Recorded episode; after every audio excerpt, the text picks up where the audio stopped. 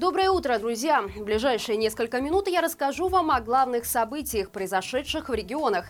Вы тем временем подписывайтесь, ставьте лайки и пишите комментарии. Ведь с их помощью наши выпуски будут предлагаться гораздо чаще. Двое суток в Пружанах полностью отсутствует вода. По официальным данным, случилось это из-за аварии в дренажной системе. Сейчас в городе ведутся ремонтно-восстановительные работы на сетях водоснабжения и канализации. По предварительной информации, причиной инцидента стала поломка одного из насосов. В 11 местах по всему райцентру был организован подвоз воды. Правда, районный центр гигиены и эпидемиологии настоятельно рекомендовал кипятить перед употреблением набранную там воду. Тем временем пружанское предприятие «Коммунальник» настойчиво попросила горожан минимизировать использование канализации и таким образом посодействовать скорейшему проведению ремонтно-восстановительных работ. Правда, для 19 тысяч жителей в райцентре установили всего 37 биотуалетов. Из-за аварии была ограничена плановая госпитализация и прием анализов в Пружанской центральной районной больнице. По этой же причине перестал работать местный дворец культуры, сады и некоторые школы.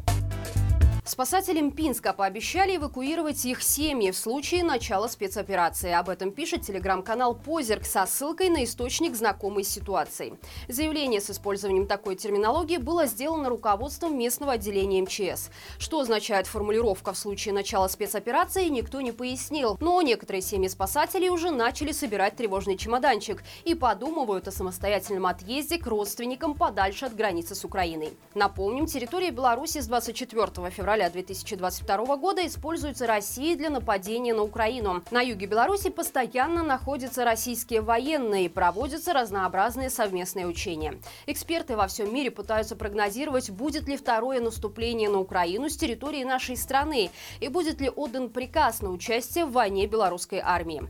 Поэтому так называемая спецоперация уже давно пришла в РБ, а руководство Пинского МЧС явно ждет чего-то более серьезного. Барановичах учителям запретили питаться в школьных столовых. Соответствующее распоряжение вышло за подписью местного начальника отдела образования Татьяны Шестак. Об этом телеграм-каналу «Беларусь замкадом» рассказал преподаватель одной из школ. Многие учителя работают по 10 часов, при этом расписание может быть составлено так, что за это время не будет только одного урока.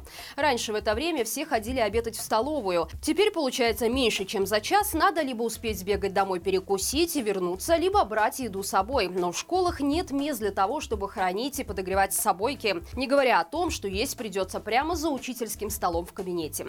Почему было принято такое решение, никто объяснять не стал. Учителя подозревают, что в школьных столовых устанавливают льготные детские цены.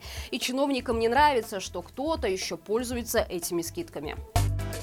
За 12 месяцев 2022 года суды только в Витебской области обвинили 99 информационных ресурсов в том, что они распространяют экстремистские материалы.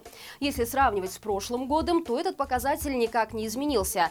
Чемпионом в репрессиях против свободы распространения информации в сети интернет на территории областного центра стали судьи Октябрьского района, которые вынесли 17 соответствующих решений. Всего городские суды признали экстремистскими 48 источников информации. Если же говорить о районных судах Витебской области, то здесь было принято решение в отношении 53 телеграм-каналов, а чемпионом стал суд Полоцкого района. Напомним, на днях депутат Лилия Ананич отчиталась о своей работе в Республиканской комиссии по оценке информационной продукции. Так вот, за прошлый год было проверено 1400 изданий, и лишь 20 из них не было найдено признаков экстремизма и реабилитации нацизма. Напомним, в белорусских тюрьмах находится как минимум 31 один сотрудник медиа. А 16 января в Гродно начался суд над журналистом Анджеем Почоботом, которому грозит 12 лет тюрьмы по трем политическим статьям. И это все на сегодня. Напоминаем, что мы есть в App Store и Google Play, где читать новости можно безопасно, даже без необходимости устанавливать VPN. Не забывайте также поставить лайк этому видео, обязательно пишите комментарий. Любая ваша активность помогает продвинуть этот ролик в топ YouTube. Мы также будем благодарны вам за репосты. Хорошего всем дня. Живи Беларусь!